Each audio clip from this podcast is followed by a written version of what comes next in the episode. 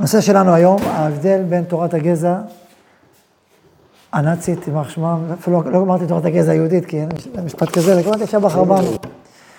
שיש פה כמה שאלות יסוד בסוגיה הזאת. שאלה ראשונה, זה השאלה מול מלחמת עמלק. המקום הזה, להרוג את עמלק מאיש ועד אישה, ועד עולל, ועד יונק, זה משפט מאוד מאוד חריף, רואים את זה בהפטרה. וזה כאילו בתפיסות המערביות של היום, קוראים לזה, ב, קוראים לזה בשפה המערבית טיהור אתני, זאת אומרת, או להרוג עם שלם. שזה בקיצוני, קוראים לזה רצח עם, ג'ינוסייד, זה השם של זה. ויש פה הרבה שאלות גדולות, שאלות גדולות, כי מה השאלה הראשונה? השאלה הראשונה זה, אתה לוקח עם שלם והורג אותו בלי לחמול, אף אחד, ככה קיצוני, מה, מה, מה המשמעות של זה? עם ישראל הרי הוא חידד מאוד את כל העניין של המוסר בעולם. אהבת לך כמוך, או בכלל תקן עולם, במובן המוסרי זו אמירה יהודית בכלל. אז מה, מה זה אומר הדבר הזה? מה זה המצווה הזאת? זכור אשר עשה לך עמלק, לזכור את איבתו, לעורר שנאה. מתי עם ישראל, שהוא, שמדבר על אהבה וחיבור, מדבר על שנאה? שאלה גדולה, צריך לעורר את איבתו. ודבר נוסף, אתם יודעים היום, כל מי שמדבר על לאום, עם ישראל וזה, משאיר אותו בגזענות, אתה גזען. עד כדי כך שהאו"ם, לפני איזה 30 שנה, הוציא החלטה שציונות זה גזענות. אחרי זה ביטלו את זה, אבל הוציא כזה החלטה, תחשבו על זה. שציונ... למה ציונות זה גזענות? כי אם אתה אומר שמדינת ישראל פותחת שעריה לעם היהודי, שאמרת העם היהודי, בעצם אמרת לאום. אמרת לאום, בעצם אמרת גזע, אמרת שהעם הזה יותר טוב מלאומים אחרים. עכשיו, אם נשאל לא רק על זה, נשאל לכאורה, זה מה שכתוב בתורה, תדחה עליון על כל גויי הארץ. אז זה לכאורה ממש מזכיר לנו, חלילה, את השפה והרטוריקה של, ה, של תורת הגזע הנאצית. אז איך זה מסתדר? זו השאלות, שאלות גדולות בדור שלנו, הן שאלות יסודיות, שאלות יסוד, וצריך להת, להת, להתעמק בהן.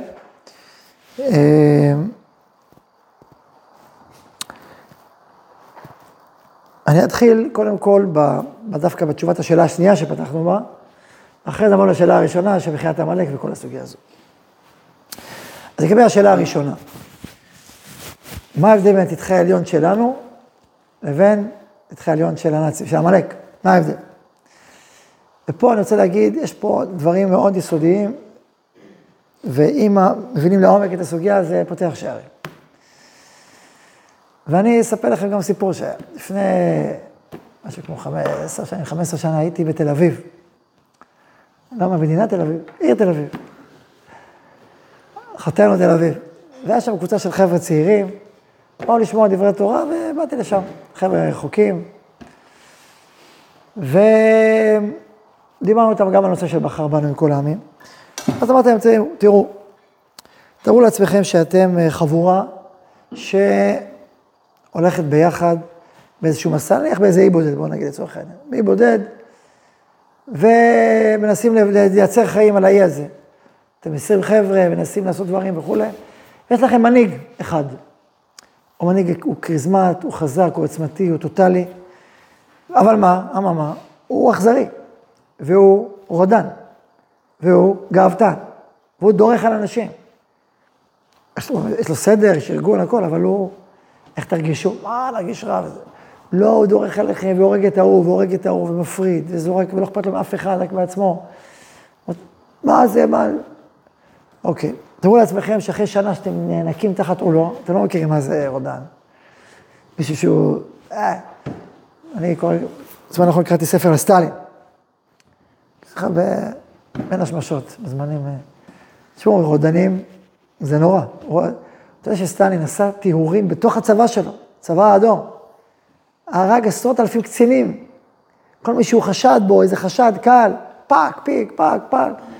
הגלה מיליונים של אנשים לסיביר. עבודות כפייה. שאנשים מסביבו פחדו פחד מוות ממנו. כל, בום, כל מה שאומר בום. אז היה 25 שנה החזיק ככה את כל ברית המועצות מעשרות מיליונים. שהוא בעצמו פחד שיתנגשו בו, אז הוא מלא שומרים, מלא... מהקרמלין לווילה שלו, היו מאות סוכנים. כל פעם לוקח בחמש מכוניות, שוקפים אחד את השני. קיצור, עכשיו, אה, רודן, רודן זה רודן, זה... אם שר, אם שר חינך, מחר אתה יכול להיות תלוי באיזה עץ, אין פה מה.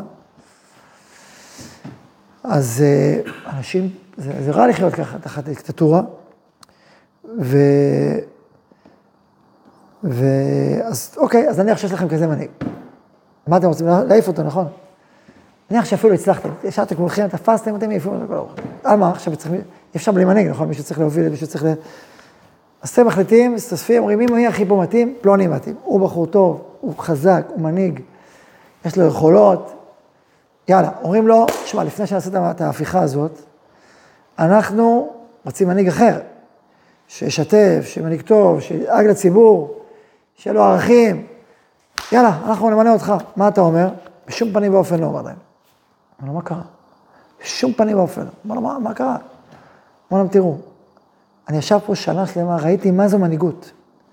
ראיתי כמה מנהיגות זה דבר רע, כמה מנהיגות זה דבר טמא, כמה מנהיגות פוגעת. אני לא מוכן להיות איש כזה. אני לא מוכן להיות מנהיג בשום פנים ואופן. המנהיגות הזאת זה דבר כל כך שלילי, כל כך רע, כל כך מדכא, כל כך דורס, אני לא מוכן להיות מנהיג, בשום פנים ואופן. זה והמנהיגות ואני נפרדנו. אמרו לו, אתה מתאים, לא מעניין אותי מתאים. מה הייתם אומרים לו? לאותו, לחדש. זה לא מנהיגות, זה לא הגדרה של מנהיגות. אבל אומר לו, תראה את המנהיג הזה, תראה איך הוא נראה. תשנה את המנהיגות זה רובה. אוקיי. הוא לא רוצה, הוא לא רוצה לחזור ברובה. הוא ראה את הצד זה בדיוק, הוא ראה את הרובה, הוא לא רוצה. ראה את הצד האפל, אז שיהיה הצד המואר. אוקיי. אז בואו, בשביל להסביר את העניין הזה שאתם אמרתם, להסביר את זה יותר ב... אתם יודעים שאחת התופעות המדהימות, אבל הקיימות לצערנו הרב, כאשר יש מה שנקרא הורים מכים. הורים מכים זה לא מכה קלה, אה, מכים. זה צער גדול מאוד דבר כזה. עכשיו, המחקרים מראים שבנים להורים מכים, הופכים להיות בבגרותם הורים מכים בעצמם, הרבה מאוד פעמים. זה מה שקורה. שאלה לעצמך מה קרה פה, איך יכול להיות? אתה שסבלת מהמכות, איך יכול להיות שאתה תעשה ככה לילדים שלך, איך יכול להיות דבר כזה? אבל זה קורה. אתה יודע איך זה יכול להיות? למה זה קורה? תשובת הדבר, שכאשר אבא מכה ילד, שוב אמרתי, לא מכות, לא מכה קלה של אישור דת, אלא מכות, אלימות, מורכן לכעסו, אז כאשר אבא מכה, אז בעצם הוא פוגע בבן שלו בשתי שתי פגיעות, פגיעה קטנה ופגיעה גדולה. את הפגיעה הקטנה זה עצם המכה, והכאב והניכור. הפגיעה העמוקה היא שהבן לומד מההורים שלו, מההורים שלו, מה זאת הורות. הוא אומר, בשביל להיות הורה, לממש הורות, מה זה אומר? לתת מכות. הצריבה הזאת, המשוואה הזאת, התודעתית, הפנימית, בין הורות לבין הכאה, נצרבת לו בראש. ואז כשהוא נהיה אבא, הוא אומר, מה זה אבא? מה זה אימא? זה מכות. כלומר, הנזק שנגרם לילד זה לא רק הנזק של המכה, זה הנזק התודעתי שיוצר משוואה פנימית בין הורות לבין הכאה, לבין אלימות. זה הבעיה הרבה יותר חמורה, כי המכה כבר תעבור לו, אבל הצריבה הזאת התודעתית, היא הולכת איתו, וזה מנציח את השרשרת של האלימות, ואז הלאה והלאה והלאה והלאה. לכן הנזק התודעתי הוא הרבה יותר עמוק ומשמעותי מהנזק הפיזי. מה קרה למנהיג שדיברנו עליו מקודם? מה קרה לו? המנהיג הרשע, המנהיג הרע, הוא פגע בקבוצה ובאיש הזה, המנהיג האלטרנטיבי, בשתי פגיעות. פגיעה פשוטה זה עצם הדיקטטורה שלו, עצם האכזריות שלו, עצם ה... זה שהוא, זה הפגיעה הפשוטה, אבל הוא פגע פגיעה יותר עמוקה. מה הפגיעה יותר עמוקה?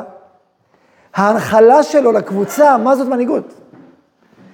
הוא כאילו אמר בלי לדבר שמנהיגות שווה, מה זה שווה? אלימות. מנהיגות שווה להיות רודן, מנהיגות שווה לרמוס את הזולת, מנהיגות שווה שכולם עבדים אליך. הפגיעה הזאת, שזו מנהיגות, שזו הפירוש של מנהיגות, זה פגיעה הרבה יותר עמוקה מאשר עצם הפגיעה. ולכן, כשאתה פוגש את המנהיג החדש, האלטרנטיבי, שיכול להחליף את המנהיג הקודם, והוא אומר לך, איזה מנהיגות, אני לא מוכן, אתה אומר, אתה יודע מה אתה עושה? אתה בעצם אימצת, מבלי דעת, את הדוקטורינה, את תפיסת העולם של המנהיג השלילי, שככה הבין את המנהיגות וככה מימש אותה. אתה בעצם, אתה בעצם משרת את האידאה שלו, את הרעיון שלו, את התפיסה שלו, את צורת, את, את צורת איך שהוא רואה מה זה מנהיגות. אבל זו טעות כבירה, אתה תיצוק תוכן חדש למושג מנהיגות, תוכן אוהב, תוכן מרפא, תוכן מצמיח, זה תוכן ששם סמכות, כן, ברור, סמכות זה מיני, אתה חייב סמכות בשביל מנהיגות, אבל סמכות שכל עצמה וכל מהותה בדיוק הפוך מאותה מנהיגות רודנית שעשה קודמך. ואם אתה לא מוכן בשום פנים ואופן, כי אתה אומר, אני לא מוכן לגעת במנהיגות, מה בעצם אתה אומר? אתה בעצם אימצת את המודל הרעיוני של מנהיגות של המנהיגה שלי. אז ככה אתה רוצה שיהיה? וזה מה שאתה מאמין בו? מה יהיה לקבוצה הזו, לקבוצה בכלל? מה, מה, מה בכלל מוסד המנהיגות בעולם? אם ילכו ברעיון שאתה, שאתה חושב ללכת איתו. עכשיו, ברגע שמנהיג כזה מבין את זה, הוא אומר, וואו, וואו, הוא משחרר, משחרר את המשוואה התודעתית שנצרבה אצלו עבור תהליך שחרור, ובעצם צריך עכשיו לבנות מוסד מנהיגות אחר, זה לא פשוט. מנהיגות אחר עם תוכן הפוך לחלוטין מהתוכן הקודם, עדיין מנהיגות, הובלה, ארגון וכולי, סמכות, אבל שבתוך תוכו יש תוכן הפוך לגמרי. מה שקרה למנהיג הזה, מה שקרה לילד מוכה, קרה לעם ישראל אחרי השואה. עם ישראל עבר שואה. אנחנו בפוסט טראומה, במובנים רבים, ברמה הלאומית משואה. זה היה אירוע מטורף, בכל קנה מידה, חושך שבחושך. איזה טירוף של רוע ואכזריות וסדיזם. אתם יודעים שחלק מהדברים שהכי הכי קשה לראות בתמונות האלה, לא רק הדברים הנוראים, אלא החיוכים. החיוכים של הסדיסטים האלה כאשר הם היו מהנים. מחייכים, משפילים, נהנים. אתה רואה את החייתיות. הניצולי שואה, הניצולי שואה, קוראים להם חיות טרף, בדמות אדם. הם חיות, יותר גרועים מחיות. חיות אין להם שכל, יש להם שכל להרע. הם קפדנים, הם ספרנים, הם מתכננים, הכל הכל בשביל להוציא לפועל, זה חייתיות רעה של שפיכות דמים. התפיסה הנאצית של המושג עליון, מה היא אמרה, מה היא נשאה בחובה? עליון, מה הכוונה עליון? אין לנו שכל האומות עבדים לי, לרייך, לגזע הארי, לגזע העליון, כולם, אני צריך לדרוך על כולם. יש כאלה שצריך לבעוט בהם לים, יש כאלה שצריכים להיות הגזע האמצעי, שצריך רק להיות אדום לרגליי. זה העניין, כולם צריכים להיות עבדים לי, כולם צריכים לשרת אותי. זה אני העליון, כל מי שלא זה מת. חולים זקנים, למות, מה זה כל הדברים האלה? מוסר זה מום, לפי דעתם. הם אמרו שהמוסר, היהודים הביאו עולם זה מום. אומרים שיהודים הביאו שתי מומים מעולם, ברית מילה ומוסר. הרסו את אירופה. למה? הוא צריך שאירופה תהיה טבעית, חייתית, החזק שורד, כמו חיה. אתה רואה זברה רצה, נכון? ובא איזה נמר לטרוף אותה, את מי הוא יטרוף? את הזברה החזקה שרצה מהר, את הזברה החלשה שכואב לה, שצולע לה. הוא יטרוף את הצולע, זה נמר. אה, לחמול, לראות ערך, לעזור לחלש, לזקן, ליתום, לאלמנה, בדיוק הפוך. נדרוך עליהם, נרמוס אותם, נקרע אותם, נזרוק אותם לכלבים, ככה צריך. זה האכזריות הזאת, האטימות הזאת, הרוע הזה. זה הנאצים. זה לא בטעות, זה לא, זה לא דמוני, זה זה. זה ככה.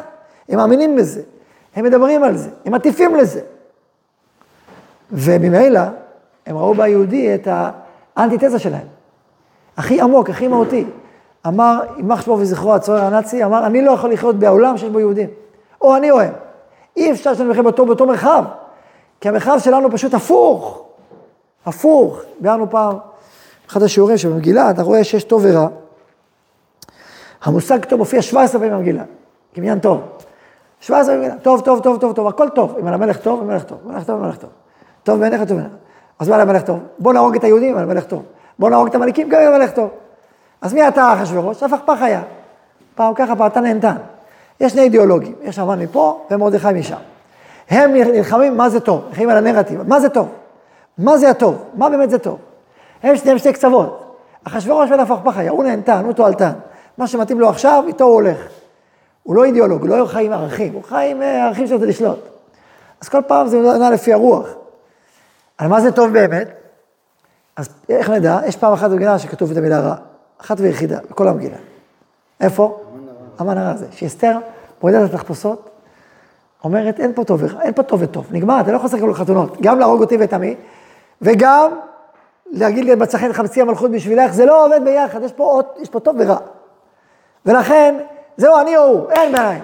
המן הרע הזה, זהו. והמן נבעט. תרתי משמע.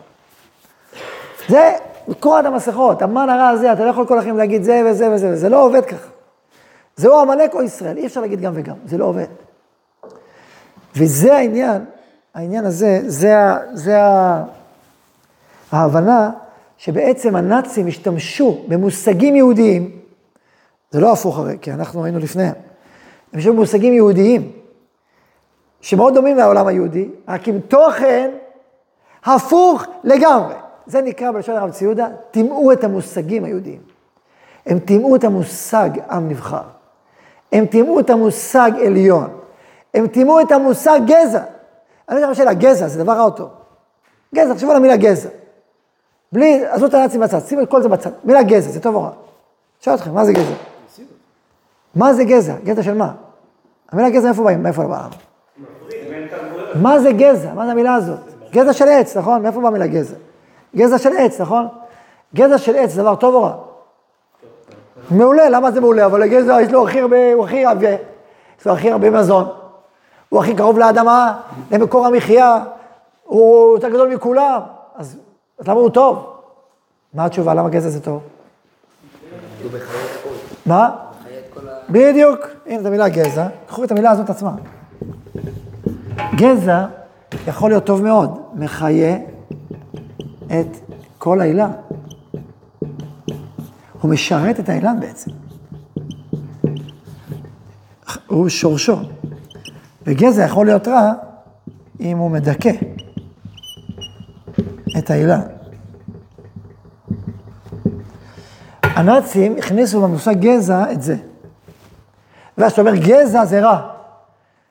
היום יש אומרים גזעי, גזעי זה יותר טוב, נכון? יש גזעני ויש גזעי, כמו לאומי ולאומני. אז או מוסר ומוסרני. אז אני, זה, זה גדעותי, אבל גזעי, גזעי, אני גזעי, לא גזעני, אני גזעי. אז הגזע במובן היהודי, זה מחיה את האילן. יש לנו תפקיד לתקן עולם, אנחנו רוצים לאשר, לשון א', ולרומם ולשמח את כל העולם כולו.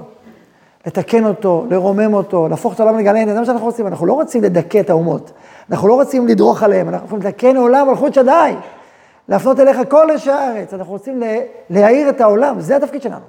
אנחנו לא רואים את עצמנו במובן הדורסני, הדכאני, ממש לא, זה לא הסיפור שלנו בכלל. הסיפור הוא סיפור הפוך לחלוטין. אנחנו קיבלנו על עצמנו משימה, כן, בח- נבחרנו, לקבל משימה לתקן עולם, להפוך את העולם למוסרי יותר, לטוב יותר, להציל יותר, לעדין יותר, לגיבור יותר. האם זה קל המשימה שקיבלנו על עצמנו לתקן עולם? משימה קלה? היסטורית, מה אנחנו סוחבים אותה? האם קיבלנו עליה מתנות או ביזיונות בלי סוף? שמדות, חרפות, האם דורשים מאיתנו דרגות אדירות של תיקון? וברמות הכי גבוהות שיש, מעצמנו, לעצמנו, ומתוך זה לכל העולם כולו. אנחנו, אפילו אחד בתוכנו שירצה לדכא את חברו, נעיף אותו, נגיד לו, מה, אתה עושה צחוק? מה, איפה עבדך כמוך? איפה עובד בכלל? מה קורה? מה הדיבור פה? איפה הענווה שלך? עם ישראל ענוותנים הם, ענבים הם, בניי חושקני בכם. נתתי לכם גדולה ואתם נהיים ענבים יותר. לא כמו אומות העולם, נתתי גדולה לנבוכדנצר, נהיה אלוהים. אמר, אני אעשה אלוהים. נהיה יותר רודן, ויותר גאוותן, ויותר שלילי. עם ישראל מקבל גדולה, נהיה יותר ענב. מה הראייה שלי? תגידו, איזה עם היו אומרים לו, אתה עם עליון? והוא אומר, מה פתאום, בשום פנים ואופן. זה, זה התעסות. הבנתם מה אני אומר? תחשבו כמה קשה לנו להסביר, אני צריך לתת שיעור שלם, להסביר למה גזענות זה דבר, לא הגזענות, כן? גזענות זה דבר שלילי, אבל עכשיו אמרנו מקודם זה דבר מאוד חיובי. צריך לתת שיעור שלם להסביר, אחרת, כולכם הייתם נגד זה. ככה אני מנחש. גם אני הייתי נגד זה, אם לא הייתי מבין לעומק את העניין. עכשיו תגידו לי עוד עם שאומרים לו, תשמע, אתה מדהים, אתה חזק, נבחרת על ידי אלוקים, הוא לא רוצה, בשום פנים ואופן זו התנסות. זה עם ענב או עם גאוותן, בטבעו. זה עם גאוותן? למה גאוותן? כי כל השורש שלו זה בשביל גאווה. זה הטעות שלו. הט- הוא לא מבין נכון מה זה, מה זה שבח חרבנו. בגלל שהוא לא מבין נכון, הוא דוחה את זה. אם, מה זה לא מבין נכון? הוא חושב שזה גאווה. שאם הוא, אם הגאוותן, הוא היה שמח מאוד, בקליפה, לא בפרי. הוא אסור להגיד אני מעל כולם. אם הוא לא שמח בפירוש הלא נכון, מה זה אומר על הנפש שלו? שענוותנית, ברור, זה נקרא ענבים אתם. למרות שזה מתגלגל לא נכון, זה מופיע בצורה לא נכונה, אבל במהות אנחנו שם, בפנימיות, שנייה. ולכן בעצם עם ישראל, באופן פנימי ועמוק, הוא נבחר, לא בחר את עצמו, לא כמו הנאצים בחרו את עצמם, נבחר להוביל את העולם לגאולתו לתיקונו. עכשיו תגידו, יבוא אדם ויגיד, רגע, רגע, רגע, גם אני רוצה להיות. זו משימה ענקית, נפלאה. אני רוצה להיות בסיירת הרוחנית, אני מוכן לסבול לעצמי את הכל, אני מוכן לקבל את זה. מה עושים? תשובה, בוא תצטרף. אתה רוצה להצטרף? הנאצים אין דבר כזה, מוחלט. אנחנו על כולם, דורסים את כולם, אף אחד לא להצטרף. אנחנו אומרים, אתה רוצה להצטרף, אתה יודע מה זה אומר?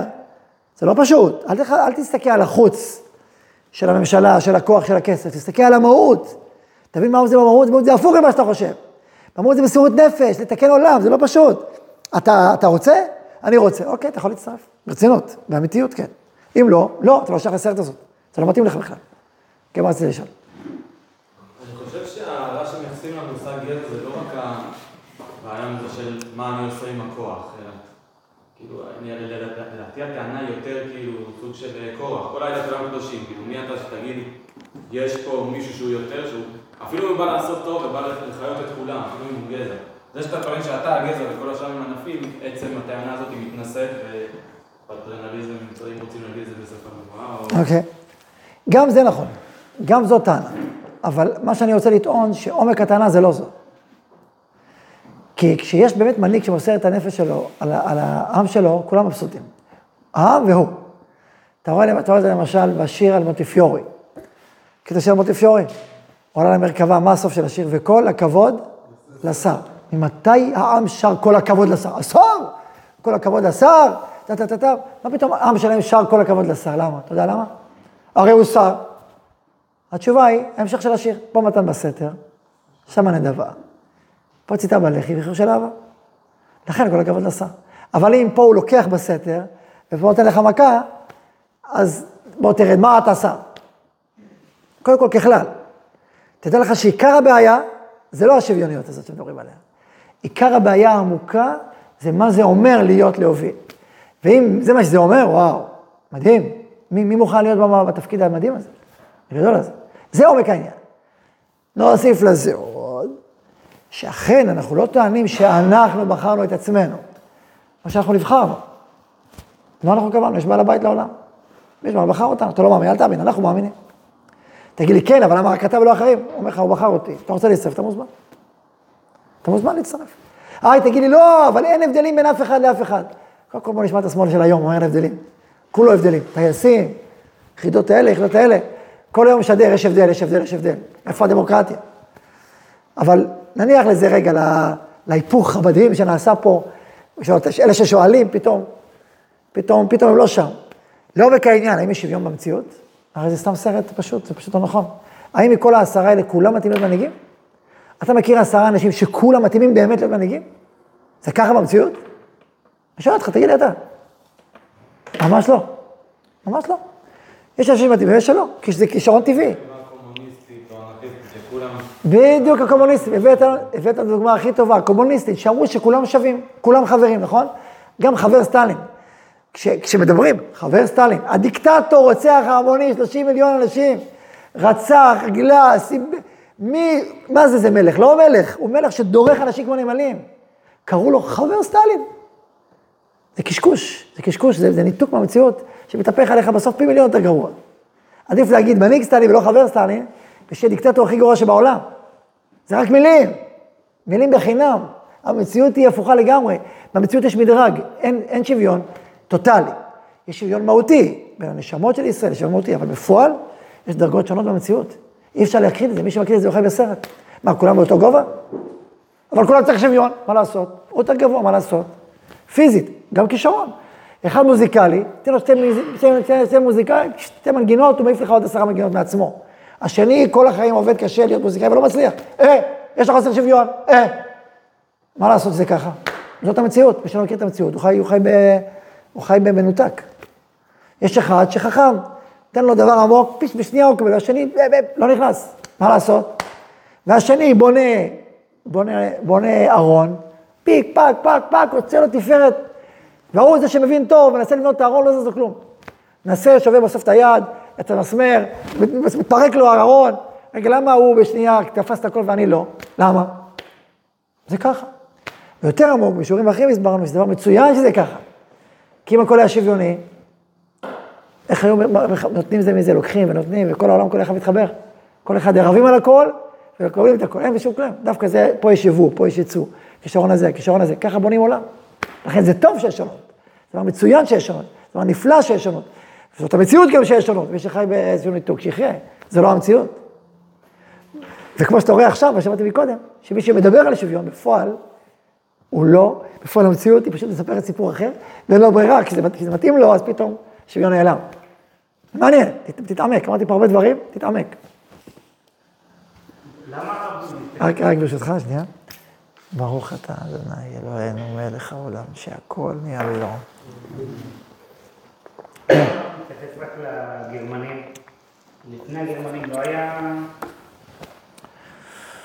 לא. עוד, עוד שנייה. כל פעם נחזור לעניין. אז כאשר אנחנו אומרים, תדחה עליון, אין הכוונה עליון במובן הנאצי, במובן הגאוותני, במובן הרודני. ממש ממש לא, זה פרשנות נאצית לאשר בחרבנו מכל העמים. אגב, כשסיפרתי את זה לאותם חבר'ה מתל אביב, את הרעיון הזה, שזה שהם חושבים ככה על עם ישראל, זה בגלל, זה בגלל מה שהנאצים עשו, אחד התעצבן, יימח שמם וזכרם, איך הם עבדו עליי. כאילו, זה, פתאום הוא קלט את זה, נפל לו האסימון. וואו, איך, איך הפנמתי את ה... איך, איך, איך הפנמתי את הדיבור הזה? וואו, כאילו. כאילו, הם תיאמו את כל מערכת המושגים. אנחנו צריכים לשחרר מהתאומה הזאת ולתת להם תכנים, למלא אותם בתוכן מסוג אחר לגמרי. כן.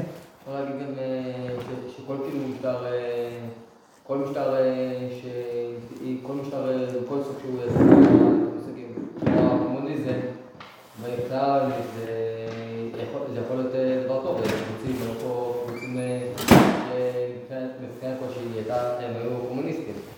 זה אומר שזה טוב? בסוף...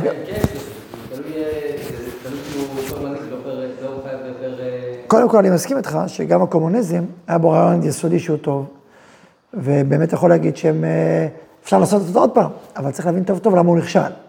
להבין לעומק, לא בפשטות. וזו הסוגיה שלהם, זה סיפור שלם, להבין לעומק, למה הוא נכשל, מה זה אומר קפיטליזם, מה זה אומר תחרות, מה רע בתחרות, מה טוב בתחרות. זה סוגיות ארוכות לזמן אחר. הוא לא נכשל רק כי הוא חסיד וקדוש רק לא, זה יותר עמוק. אבל זה לא לעכשיו. על כל פנים, על כל פנים, אז אמרנו שבעצם המושג העמלקי, החשיבה העמלקית היא חשיבה הפוכה בתכלית לחשיבה הישראלית, ולכן תורת הגזע הנאצית היא פשוט הפוכה.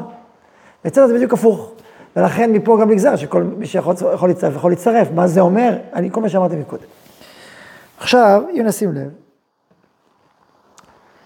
כאשר הקדוש ברוך הוא אומר לנו להשמיד את עמלק, רגע נלך למהלך הזה, להשמיד את עמלק, אז uh, המושג הזה של השמדת עמלק, קשה לעם ישראל, קשה לו, באופן טבעי קשה לו, למה? כי אנחנו רחמנים בני רחמנים. ואם גדולים קטנו, גדולים חטאו, קטנים וחטאו, לכן שאול, וירב בנחל, נזקי נחל, אמר מה פתאום, על רגלה ערופה עם אחד שנהרג ולא יודע מי היכה, ומביאים את זקני הסנהדרין, ואומרים לו שפכו את הדם הזה, שלא ראינו והנחנו אותו בלי לוויה. תחשבו איזה אירוע, אחד נפטר, גם היום זה לא ככה. גם היום לא מתייחסים בכזאת חרדת קודש לחיי אדם כמו שאנחנו מתייחסים בתורה. מה זה, תחשבו, היום נניח שמישהו נרצח, כן, להבדיל, בית המשפט הגדול, בית הגדול הולכים, תבוא לפה, כולם ביחד, תמדדו, תשאלו, תחקרו, זה בא, בא, בא, עולם שלם. אומר שאול המלך, ומה על אדם אחד שלא יודע מי היכהו? אמרה תורה, תביא, ותערוף סגלה בנחל וכל זה, פה אומה שלמה, ילדים, קטנים, מה איתם? ולכן הוא לא, לא רצה. יצא בת קול ואמרה לו, אל תהיה צדיק יותר ממני. כלומר, זה נכון שהרצון הפנימי שלנו זה לעשות טוב ולחמול, זה ברור. לא סתם התורה אומרת, זכור אעשה לך עמלק, אל תשכח. למה אל תשכח? כי אנחנו בטבענו נשכח. למה נשכח? כי אנחנו רוצים לשכוח. כי בתוך תוכנו אנחנו טובים. אנחנו לא מאמינים שיש רוע, לא מאמינים. עם ישראל בשואה לא האמין שיש רוע. כזה, מפלצתי, לא האמין. הוא נטה יותר להאמין למשפט עבודה משחררת מאשר לרוע שהיה שם בפניהם. עם ישראל לא האמין. למה לא האמין? כי אנחנו הפוכים לגמרי. ולכן גם אחרי שזה קורה, אנחנו רוצים לשכוח. כי זה בדיוק מנגד את כל האופי היסודי שלנו, המהותי שלנו. לכן אנחנו נוטים לשכוח, שיש רוע כזה שקוראים לו עמלק. אומרת התורה, אל תשכח, אל תשכח. למה אל תשכח? למה אל תשכח? כי הוא קיים. כי הוא קיים. יש רוע בעולם, רוע מוסרי, רוע מהותי, שרוצה רע, הוא שואף, הוא רוצה לעשות רע. מה שאתה רוצה טוב, הוא שואף רע. אתה רוצה לעזור לזקן, הוא רוצה לדרוך עליו. אתה רוצה לעזור לחולה, הוא רוצה לרמוס אותו. זהו, זה הוא. לא יכול להיות. זה הוא, יכול להיות. תגיד, איך יכול להיות? הוא מספר לך. אתם יצאתם ממצרים, עם של עבדים, שנרמס 210 שנה לא עוול בכפו, עשקו אותו, רמסו אותו, גזלו אותו, חמסו אותו, סוף סוף הוא יוצא לחירות. ככה עם נפש של עבדים, איך שהוא יצא לחירות. מה אתה, העם לידו, אמור לעשות? לחבק אותו, לחזק אותו, או לירות בו, להפיל בו חללים, ולהרוג אותו לפי חרב. אני שואל אתכם שאלה. תראו לעצמכם פה, יש עם נרמס על לא עוול בכפו, לא שעשה משהו רע. הוא עם טוב, הוא נרמס סתם, על ידי דיקטטורים שרמסו אותו, והוא רק עובר לידך, זה הכל, לא רוצה שום דבר. אנשים מסכנים, רק עכשיו יצאו מה, מה, מהכלא הענק הזה, בעבודת פרך. אתה לידם, מה תעשה? בוא, נכון, נשב עליהם, נהרוג אותם, נכון? מה אנחנו לא עושים? תגידו אתכם, מה אנחנו כמה היינו עושים? עוזרים להם, מחבקים אותם, נותנים להם לחם, מים, מחזקים אותם, שולחים משלחות הצלה וסיוע, על חשבוננו, נכון או לא? זה מה שאנחנו עושים, זה מה שאנחנו עושים. יותר טוב מטורקיה שעוד השמיצה אותנו וגידפה אותנו וחירפה אותנו. לא חירפו, לא גידפו הם בהתחלה, שום דבר, הכל בסדר. לא היינו שולחים משלחת סיוע. היינו שולחים. היינו נוחתים עליהם והורגים אותם, יורים בהם, פוצעים בהם. על מה ולמה, מה קרה, מה עשו לנו? בסך הכל יצאו, לח... יצאו לחירות רק עכשיו, תן להם כוח, נכון או לא? מה עשו עמלק? ואתה עייף ויגיע, והם באים, מה קרה, מה, מה, מה עשו לך? למה אתה? למה? סתם, אני אהפוך ממך, אני נלחם בך, אני אכזרי לך. אוקיי. זכור שעשה לך עמלק, אתה לא צריך לזכור את המלחמה, תזכור את הסיבה. תזכור מי הם, מי האנשים האלה. איזה אידאה הם נושאים, איזה אידאה רעה הם נושאים בקרבם. ואתה המושא של הרוע שלהם. רק תזכור את זה, ישר תסתם אותם. מה זה תרחיק אותם, תילחם בהם. הם הפוך ממך, הנה תראה. כל פעם שהתורה מזכירה את עמלק, היא מזכירה את הסיבה המוסרית, היא לא אומרת סתם, ככה אמרתי. היא אומרת, העם הזה רע. אומרת את זה בזכור, היא אומרת את זה בשאול המלך, פקוד פקדתי אשר עשה עמלק בדרך ישראל ויצרים, למה פקוד פקדתי? תגיד תחליט את עמלק. לא, פקוד פקדתי, אני לא אחי את עמלק. העמלק הזה נושא בתוכו גרעינים של רוע. לכן צריך להחליט אותו, לא סתם. תגידי, רגע, אבל מי אמר שזה עובר בין הדורות? ואז זה הדור אחד, וזה לא, וזה וזה, לא, לכן יש בורא עולם. אנחנו כבני אדם פשוטים, לא יודעים. יכולים להגיד דור הזה, לא דור הבא. אבל בורא עולם אני יודע, אספר לכם, זה עובר בין הדורות. כמו שאצלכם זה עובר בין הדורות, גם אצלנו. הם הנגטיב שלכם. ראשית גויים עמלק, ראשית גויים ישראל, אתם הפוכים מהם. הם לאורך כל הדורות זה עובר אצלם. כולל הקטנים האלה שאתם רואים התינוקות, הוא יהיה היטלר בבוקר. הוא יהיה אייכמן, והוא יהיה גבלר, והוא יהיה, גם אם הוא פעם קטנים תינוקות, נכון? כל אלה. השאלה לכם שאלה, אתה מכיר פעולת בני עקיבא ידועה כזאת. בא איזה רופא, הציל את ילד הקטן במסירות, בא לאימא שלו, ואז היא אומרת לו, ואז אומר לה הרופא, אל תדאגי, אדולף הקטן יחיה. ואז השאלה היא, האם הוא צריך להחיות אותו או לא. אני אשאל לכם שאלה, לכם יש שאלה? יש לכם שאלה? לא. לי אין שום שאלה. אם יודע בוודאות שזה הוא, שום שאלה בעולם, ברור.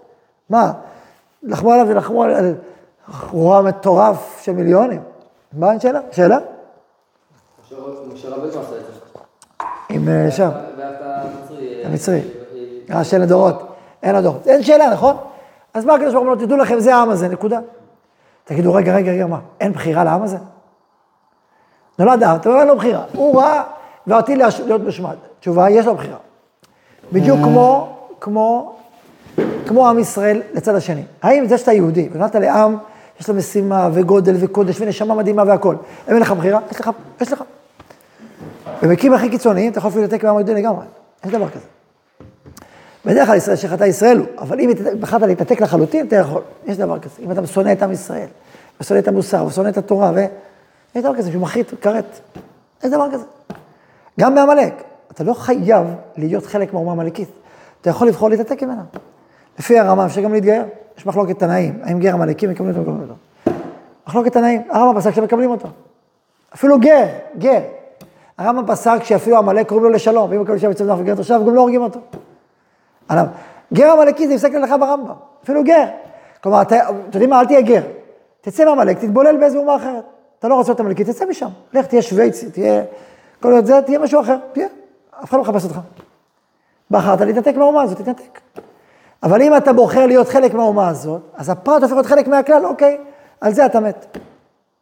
בחרת להיות חלק מהאומה הרעה הזאת, עם ה-DNA שלי, אז זה אוקיי. אתה לא רוצה, זה מפריע לך התוכן הפנימי של האומה הזאת, אתה רוצה הפוך, אתה רוצה תוכן ישראלי, לך על זה, תתגייר. אתה יודע שפה, פה בספר יחור, היה גרשנים, יהודי צדיק, שהיה נכד של נאצי. התגייר? לא, לא, לא היחיד, היו כמה וכמה כאלה. שכל כך סלדו ממה שהסבא שלהם עשו, או ההורים שלהם עשו, שהם התגיירו. והוא גר. מצווה עלינו לאהובו לקרבו. אז זאת אומרת, יש לך בחירה, אם להשתייך לרוע הפנימי הזה עם ה-DNA הזה או לא. עכשיו תשאלו אותי, האם הגרמנים של היום, זה עמלק לכל דבר ועניין? התשובה היא לא. אנחנו לא, אין לנו נביא שיכול להגיד, זה, זה העם הזה. אז מה אנחנו אומרים? אנחנו אומרים שכל עם שנושא בתוכו, שהוא מרכבה, שהוא גילוי של האתוס, של, ה, של הרעיון היסודי, של הרוע, ושהוא נלחם בישראל מהמקום הזה, מבחינתנו הוא עמלק, ככה הוא גדולי ישראל. אולי היום זה איראן, גם זה לא פשוט, כי השאלה אם העם האיראני כמו ההנהגה האיראנית, זה מסובך, זה מורכב, אבל אצל, אצל הגרמנים כולם התחברו שם. כמה היו צדיקים בסדום הזאת, 5,000 איש במכתבת הגרמנית, שיתפו פעולה, וכל המוחות, וכל כל הסוד, מה זה דברים נוראים. כולם ידעו, או לא ידעו, לא ידעו, ידעו גם ידעו. אז זה, זה, זה משהו אחר. יותר מזה אני אומר. אתם יודעים שהניצולי השואה, כשהם, וגם בתוך המחנות, בתוך תאי הגזים, הם היו כותבים אפילו בדם, את המילה זכור. שמעתם על זה? לזכור, לא לשכוח. הם באו עם איזה מסר, לזכור, לזכור, לזכור, לזכור. הרבה מאוד מהם. זה פרץ מהנשמה שלהם. אז למה? כי הם אמרו, אנחנו לא האמנו שיש דבר כזה. חייבים לזכור, זה חייבים להיות ערוכים ולהיות, לשים לב, שיש רע בעולם. תזכור. אנחנו אומרים זכור או יזכור, ככה. אני אומר שבעצם הזכור, מצוות הזכור ישראל לך עמלק, פרצה מנשמות ישראל אחרי השואה. עד השואה לא הבנו מה זה אומר. לא ידענו. חשבנו כמו שאול המלך. טוב שאסתר המלכה לא נכנעה למוסרניות של המן שהתחנן על נפשו לאסתר המלכה. רחמים הוא ביקש. הוא ידע שפה יכול להפוך אותנו, את עם ישראל, הרחמן והטוב, להפוך אותו דרך הרחמים, לשבש את דעתו המוסרית. לא שהוא מוסרי, הוא לא קצה של מוסרי, אבל הוא יודע לדבר בשפה מוסרית בשביל לרבון לכבוש אותך. כולל הנאצים, שידעו להשתמש היטב ברטוריקה המוסרית כלפי העולם, נגד המוסר. בשבילו המוסר זה קליפת השום, זה כלום, זה אפס. אבל בשביל לשכנע אותך ולהפיל אותך בפח, הוא ישתמש בזה. אין לו בעיה. הוא ציני, הוא... אין לו שום, שום כלום, להונות, לרמות, לשקר, לרצוח. הכל בשבילו כשר ומותר לכתחילה ומצווה. ככה הוא חי, וזה מה שהוא עשה. הונאות ענק. גזלו וחמסו ושדדו וח... אז זה אני אומר, אנחנו אומרים ש... ש... ש... הזכור הזה פרץ מהנשמה של ישראל, אמרו זכור. לא, אנחנו לא ידענו עד כמה, אבל ריבונו של עולם ידע. הוא ידע גם ידע, אמרנו, אני יודע מה, אני יודע מה זה, תשמעו לי, אל תהיה צדיק יותר ממני. כל המאחרים על אכזרים, סופו תחזר לרחמנים. כשאתה צדיק יותר ממני, תראה מה יקרה עוד, עוד אה, שלושת אלפים שנה. אתה חושב שיקרה? אתה לא יודע, שלושת חמש מאות שנה יקרה מה שיקרה. אין לך מושג. אתה צדיק יותר ממני, אחי. מאיפה החיים שלך באו? מאיפה הנשמה שלך בך? מאיפה אתה יכול להרגיש את הרגישות המוסרית? מי הציג לך אותה? מי לימד אותך עליה? אני לימדתי אותך. אני, אני משוכן בתוך בני ישראל. אל תהיה צדיק יותר ממני. לא, לא כי זה לא טוב שאתה מרחם, זה טוב מאוד, אבל אכזרי זה לא טוב. אבל איך אני יודע אם זה עובר באומות? זה יש בעל הבית לבירה. אומר לך, אני אומר לך. מי שרוצה, שיצא ויתגייר. יש לו בחירה גם. כן, שאלות. למה דווקא עמלק, קודם כל היו הרבה עמים שנמצאים גם בזמן עמלק וגם בזמן פה של הנאצים, נגיד סתם אמריקה בסיפור, שהיא לא לקחה הרבה יהודים, וכל מיני עמים ששיתפו פעולה מהצד, ראו, ידעו ולא הגיבו, ולא עשו, למה זה לא אכזריות? למה... זה אני אומר... זה, זה אחשוורוש. בואו נפתח את הדמות של אחשוורוש. אחשוורוש הוא יותר אינטרסנט יותר מכל דבר. אחשוורוש הוא לא רק כמו המן, הוא לא אידיאולוג של רוע. הוא אינטרסנט. אם זה מתאים לאינטרס שלו, הוא אפילו גם רוצה קצת, הוא גם בעד. למה בעד? כי אצל אומות העולם יש סכסוך, יש קונפליקט פנימי, בין המוסר לבין ה... הרצונות היצריים שלהם. עם ישראל הביא את המוסר לעולם, אבל זה, איך אומר הרב קוק, יש טינה בלב. כלומר, תחשבו על זה, יש, רוצים לעשות איזה מעשה בעייתי, ויש מישהו שאומר, זה לא מוסרי. בסדר, מה לעשות, הוא צודק, אבל עדיף שלא יהיה פה. יש איזה מין קופליקט איך להתייחס לעולם המוסר. ולכן עולם שתק, הנצרות, היהדות אוהבת, האסלאם, מתחרים ביהדות. הרי אם היהדות צודקת, כל הנצרות היא, ערבוב של אלילות ושל יהדות. אז יש שנאה, יש נשמת עמוקה, יש קנאה בישראל, שנאה לישראל, יש תחרות בישראל, יש גם סכסוך פנימי. אז מה עדיף לשתוק? הוא לא יעשה את זה, אבל הוא ישתוק אם זה קורה. יהיה לו גם איזשהו, איזה, להרבה מהם איזה נחת רוח, שזה קורה. אבל הם לא נאצים, הם מסוכסכים. הם בעיקר אינטרסנטים. אז לכן זה האמצע, אז יש בזה הרבה פשעים, הרבה חטאים, ואף על פי כן זה לא נאצים. זה לא השורש הרוע, עובדה שהם הפוך. אחרי השואה ואחרי זה, הם כן מאמצים באופן יסודי את הקוד המוסרי של עם ישראל. זה היה הוויכוח בינינו לבין הנאצים. מי יוביל את העולם? הנאצים אמרו, אנחנו נוביל את העולם להיות חייתי. להיות מה שהם קראו טבעי, טבעי חיה. זה הדרך, זה האידיאל, זה ה... אנחנו אומרים, תהיה מוסרי, תהיה אנושי, תהיה אדם גדול, תהיה אדם צדיק, ת- תקדם את העולם. זה הוויכוח בינינו. מה, מה זה מו, מה זה לא מו. עכשיו, זה שאחרי מלחמת העולם השנייה קם או"ם, שמטרתו ליישב זוכרים אחרי שלום, זה הצלחה ישראלית. שעברה דרך הנצרות, הרבה צורות, אבל זו הצלחה ישראלית. אומנם יש הרבה זמן עד שהאו"ם יממש את זה באופן מלא, אבל יש התקדמות גדולה בעולם. יש לנו, למשל מושג שנקרא הבנק העולמי. הבנק העולמי זה בנק שחברים בו 189 מדינות, שהוא מלווה כל שנה עשרות מיליארדים, 30-40 מיליארד, למדינות עולם שלישי כדי לפתח את המקומות העניים. גם גם ישראל חברה פה, גם כן. כל מדינה שמה סכום, יש לה מניות באופן כזה גם, ומשקיעים לפתח עולם שלישי. יפה, בדמות. עכשיו, זה לא שאין אינטרסים, יש הרבה אינטרסים, יש הרבה משמעויות, יודע, הרבה דברים. אף על פי כן, עדיין זה, זה יעד עולמי, שלא שמישהו שולט לבד, אלא יעד עולמי, כדי לפתח מדינות עולם שלישי. זה יפה, התקדמות. יש התקדמות בעולם. אבל זה, אבל המושג ההתקדמות זה בא מישראל, כי מאיפה בא הערכים האלה בכלל? חשיבה הערכית הזאת, באה מישראל, עברה דרך הנצרות, דרך האסלאם, עברה בהרבה צורות. אז זה עבר דרכנו. הנאצים לא מקבלים את זה בכלל, מה פתאום? את הדבר הזה, כולם עבדים עבדים שלנו. הרייך בין אלף לשנים. הרב, אבל, אבל גם בזכות העמלק אז, אז עם ישראל גדל, כאילו בסוף המציאות, המציאות שבעולם היא משפיעה גם לטובה על עם ישראל. אה. אין דבר, הקדוש ברוך הוא, אשאל לך שאלה אחרת. איך הקדוש ברוך הוא יצא כזו יצירה רעה? להטיב לעם ישראל, שעם ישראל יגדל מזה. אז מה, אז זהו, זה אומר שקדוש ברוך הוא ברא בחירה בעולם. הוא ברא טוב ורע, המציאות, שתי קצוות, ואת הבחירה לעולם ולישראל, וגם להם, איך, איך לחיות, איך לפעול. ולכן, זה שיש אלטרנטיבה, הפוכה, זה בדיוק מחדד אותנו. עכשיו, אני רוצה להגיד לכם משהו. מה שאמר- כל מה שאמרתי עד עכשיו, אז תמיד החשיבה הזאת והעמקות הזאת תמיד ציירה אותי, בסוף, מה ציירה אותי? בסוף מה, כאילו נהיינו אחרי השואה, אי אפשר לדבר. כל מילה אתה גזען, כל מילה, אתה צריך כל מילה להסביר ולהסביר, נכון? להסביר לעומק מה אתה מתכוון ומה אתה מתכוון, ולא כמו שאתה חושב וכולי וכולי, נכון? עכשיו, זה קשה, זה כאילו כל מיני, כאילו.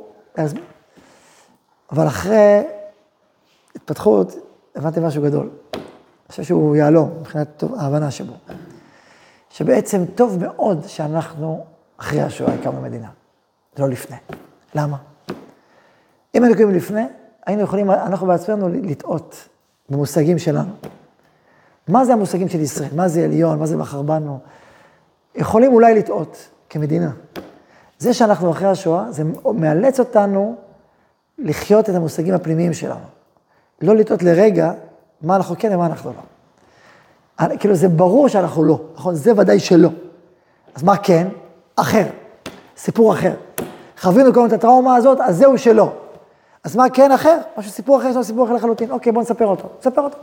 נספר אותו מזוכח, מדויק, מכוון. זה נכון שעד אז אפשר ליפול, ולהסתחרר ולהתבלבל, אבל כשאנחנו נדבר בשם התורה, נדבר בשם ישראל לדורותיו, נדבר באופן מכוון, באופן מזוכח, באופן מדויק, באופן שבא לתקן את העולם, ולא להפך, כמו שאפשר לפעמים לטעות בכל מיני חיצוניות של מאמרים או של תפיסות או של סמי מכאן. אז בדיוק הפוך, זה רק מזכך אותנו וגורם לנו לחיות כמדינה ברמה הרבה יותר גבוהה ומשוכללת. זה נכון שיש משלמים הרבה מחירים על זה. בסדר, לאט לאט, עד שנזדכך, ונהיה מדויקים במסר הלאומי שלנו, והעולמי שלנו, והפנימי שלנו, ו- וככה נלך ונגדל את ה- את האמירה שלנו. לכן זה גם מתנה. זה מזכך, זה מדייק אותם. הבנתם? הופך את התפיסה.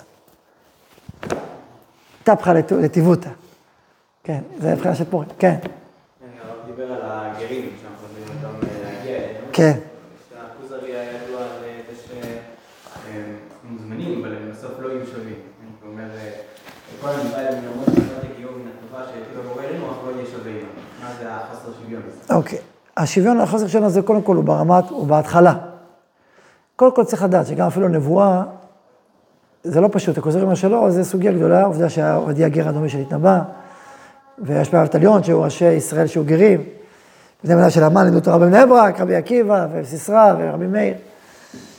עכשיו, אה, אז עכשיו ככה, באופן עמוק, אז זה ברור שאהבת לך כמוך, אם גר זה כפול ומכופל, 36 פעמים זרע התורה לגר. אחינו אתה, אחינו אתה, אומר הרמב"ם לרבי עובדיה הגר. ואנחנו מצווים לאהוב אותו כנפשנו, ולעזור לו בכל, ואפשר להתחתן איתו והכל. אלא מה? האם למסלול שהוא עבר אין משמעות? זו השאלה. והתשובה יש משמעות. יש משהו לפעמים לא מאוזן בגר. יש, ומרוב שהוא, התהליך שהוא עשה, יוצר, אה, זה מטביע משהו איזשהו חותם, זה לא נעלם. יש לזה השפעה. עכשיו, לנו, מצד אחד יש לזה המון ברכה לעם ישראל. כי זה נותן לנו פרספקטיבה אחרת, מאומות העולם, איך הם באים, המשמעות של אומות העולם שבאים אלינו. זה נותן לנו הרבה ברכה מאוד לעם ישראל, וצריך לאהוב, מצד, מצד שני, לפעמים הוא לא תמיד מאוזן. לפעמים הוא קיצוני מדי, לפעמים הוא יכול בקלות לחזור אחורה. יש הרבה, זה מורכב. אבל שזה מורכב, אי אפשר שהוא עכשיו יהיה מנהיג, רגיל, יש, יש גוונים. עובר דור או שניים, ואז כן. אבל אי אפשר, זאת אומרת, צריך להבין את המסלול שהגר עשה. יש לזה משמעות. עכשיו, יש לזה הרבה ברכה, יש הרבה שליחות וייעוד. ועם זאת, אז באופן, לכן באופן מהותי הוא כמונו לכל דבר. ועם זאת, זה לא עד הסוף. גם בתוך ישראל יש כהנים לווים ישראלים. כולם לא אותו דבר. אז גם בישראל הוא לא שווה לכהן. איך הוא לא שווה? הוא לא שווה. מה שאמרתי מקודם, זה ככה, זה תפקיד שלו, השליחות שלו. אז להגיע, יש לו שליחות מיוחדת. זה שווה ולא שווה. הוא שווה עד הסוף, מצד ישראלי, הוא עושה לי כל דבר. הכינו אתה, הכינו אתה. מצד שני, יש דברים שהוא לא שווה, כמו שאיק ישראל לא שווה לכהן, באותו סקאלה. עוד שאלות.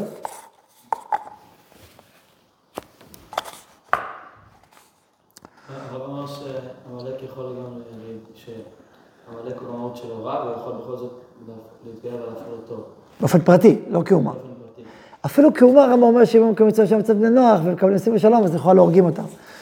אוקיי, זה חידוש, אבל ודאי, ודאי שבאופן פרטי, כל אחד ואחד מעמלק יכול לא להתחבר למרחב הזה. יכול לצאת מהמרחב הזה, יכול להיות במרחבים אחרים או להתבולל באלומות אחרות, או אפילו להתגייר, שזה וואו. יש רבי אליעזר שאומר שלא, אבל אבא מפסיק שכן. אז כאילו, בסופו של דבר, למה הקדוש ברוך הוא ברא כאילו גם רע וגם טוב? אם לא לא היה בחירה, לא היה פה כלום. עמלק זה בדיוק ההפך מאיתנו. זה שיש עמלק בעולם, זה מעורר את עם ישראל כל הזמן. הטוב לא מובן מאליו. וזה שהטוב מוביל את העולם, זה לא מובן מאליו. אם אתה לא תהיה ערני וחזק ובהיר ונחוש, אז הרע, יש פה רע מולך, שהוא יתפוס את הבכורה של העולם. אתה לא יכול לשקוט על השמרים. זה דומה קצת למה שקורה היום עם איראן. שאחרי שאמרנו שואה, אנחנו מאוד מאוד ערניים לכל אמירה. אנחנו לא אומרים, אה, שטויות, מה, מי? לא, נלחמים ושמים לב, במובן, הביטחוני. אבל גם במובן הרוחני והערכי, צריך לשים לב לכל אמירה שהיא אנטי יהיה טוב, להילחם, ולהגיד מה, כמה הטוב מעיל לעולם ומשפיע על העולם. להיות באפקטיביות ובאקטיביות וביצירתיות, ולהבין איזה מסיבה כבירה יש עלינו, ואם לא ניישם אותה, אז אה, אחרים יתכנסו ל- ל- להנהגה של העולם, למקומות השליליים, להנהגה השלילית של העולם. אם יש עמלקי שהוא לא אידיאליסט, שהוא לא לא דוגל ברע, עדיין צריך להרוג אותו? ההבנה שלנו את ציווי התורה, שכל עוד הוא בוחר להשתייך לעמלק, אז הוא בעצם בוחר להשתייך אל הרוע הזה שנמצא שם. אם הוא רוצה, שיצא. אם הוא לא יוצא, אז הוא בחר להשתייך אל המרחב הזה. תצא משם. עכשיו, איך כל ההיסטוריה, אגב, עמלקים אה, הרגו ורצחו, זה לא איזה חידוש. בזמן שאול, בזמן דוד, בזמן המן. בא המן להשמיד, להרוג ולאבד את כל היהודים מנער ועד זקן, טף ונשים, ביום אחד. זה מה שהוא רצה. אנחנו חושבים על פורים, לא חושבים על התענית, שלושה ימים. תחשוב על זה. להשמיד, להרוג ולאבד את כל היהודים, מנער ועד זקן, טף ונשים, ביום אחד, שלם לבוז. זה מה שהוא רוצה לעשות. וזה מה שהנאצים מימשו באופן... לא, שוב, לא, אם היינו חווים את זה, היה לנו קשה מאוד להבין את זה. אחרי, אחרי מה שעברנו, המציאות זועקת את, ה, את הדבר הזה. מעצמנו, מהנשמות שלנו, כן. אז למה להרוג תינוק, תינוק עמלקי? כי עובדה יהיה איש עמלקי, והוא יהיה היטלר עמלקי. אבל, אבל אנחנו, בעצם כשהורגים אותו, אז, אז, אז אתה שולל ממנו את האפשרות אולי לבחור בטוב. כן, אבל כל עוד הוא חלק מהאומה, ועכשיו הוא חלק מהאומה, נגמר העניין. אבל לא יבחר בטוב. אולי. זה המצווה. המצווה שלנו היא, כל מי ששייך לומר זה באיזשהו אופן, אם הוא כבר גדול ויכול לבחור בטוב, אוקיי, שיבחר. אם לא, זה, הנח, זה הנחת יסוד שלנו. עכשיו, אני אומר שוב, באמת, לולי המצווה התורנית, לא היינו יודעים לחבר בין הרוע לבין האומה באופן כל כך טוטאלי. היינו אומרים גדולים, קטנים, חטאים, קטנים, חטאו. זה, שם, היינו אומרים הרבה דברים. לא היינו יודעים לחבר את זה. לא לנו את הכוח לדעת לחבר את זה. בשביל זה יש בורא עולם, מספר לנו את הסיפור שאנחנו לא יודעים מעצמנו. וזה בדיוק מה שהוא אומר, אל תהיה צדיק יותר ממני. ואני אומר, אם מי שלא הבין, מי שלא הבין, אתה יודע שלפני השואה, ישבו פילוסופים יהודיים בברלין, וחשבו שהאומה הגרמנית זו האומה הכי נאורה באירופה, אפילו בעולם. אני קראתי משפטים שאמר גדול הפילוסופים היהודיים, הרמן כהן, שהיה מגדולי הפילוסופים המוסריים, ניאו-קניטני. הוא אומר, אין יותר קרובים מאשר היהודים לגרמנים, ולאומה הגרמנית, ולתרבות הגרמנית, והמוסר הגרמני. ככה הוא דיבר, ככה הוא דיבר, ככה הוא חשב. לא עברו עשר שנים, לך תגיד את זה היום. לפני עשרים שנה. זה מה שהיה, הוא לא דמיין כמה שהוא פילוסוף וחכם ונאור. זה, זה בן אדם, יש בעל הבית לבירה, אנחנו לא, לא, לא, לא בעלי בתים. אני נפגשתי עם ניצול שואה, זכר צדיק לברכה, קוראים לו הרב ברוך, יהודי יקר מאוד, אישיות. פגשתי אותו בבית אבות, פה בירושלים. חיפשתי כמה ניצולי שואה שיהיו עדים, אני רוצה שני עדים, אני שמעתי משתי עדים. אז שמעתי, תעשו את הזמן שנשאר. ואז הוא סיפר קצת, סיפר דיבורים על אושוויץ, הוא היה אדם גדול, הוא, הוא באושוויץ עודד את, ה, עודד את האנשים לא להתאבד. אה, במסירות, אה, איש, איש באמת. והוא סיפר לנו שהוא הכיר את התרבות הגרמנית טוב. אומר, אחרי השואה, היה, יש משוררים, גיטה ושילר, ומה זה, איזה שירים, איזה רגישות. ו... הוא אומר, אחרי, אחרי השואה, גיטה ושילר, זה אפילו לא שווה את האבק של הציפורן שלו. כן? הוא, הוא כל כך ביטא את, ה, את, ה, את הריקנות, את הריקות החיצונית, כל השירים, שטויות, אני, אני ראיתי מה זה. הדגיש את ה... מה זה אומר? הפער בין המציאות הגרמנית לבין כל הסיפורים, הדיבורים האלה של המשוררים הגרמנים. אז תמיד שאלה, אז מה, מה היום? אז אמרתי, אם היה נביא ואמרנו, זה עמלק, אוקיי, הנביא. כיוון שאין נביא, אז אנחנו לא יכולים להגיד, הגרמנים זה עמלק כל דבר בעניין. אבל מי שנושא את האתוס הזה, הוא, הוא, הוא, הוא עמלק. שזה שגרמנים היו לא מזמן שם, אז צריך פה הרבה זהירות והרבה חשדהו, והרבה, זה לא פשוט. יש, אה, יש סרטון כזה שרואים את בגין, מנחם בגין, זכרונו לברכה, שהוא מספר על אחד מהם, קורט, הגיע איזה גרמני אחד, איזה שר חוץ, והגיע ל...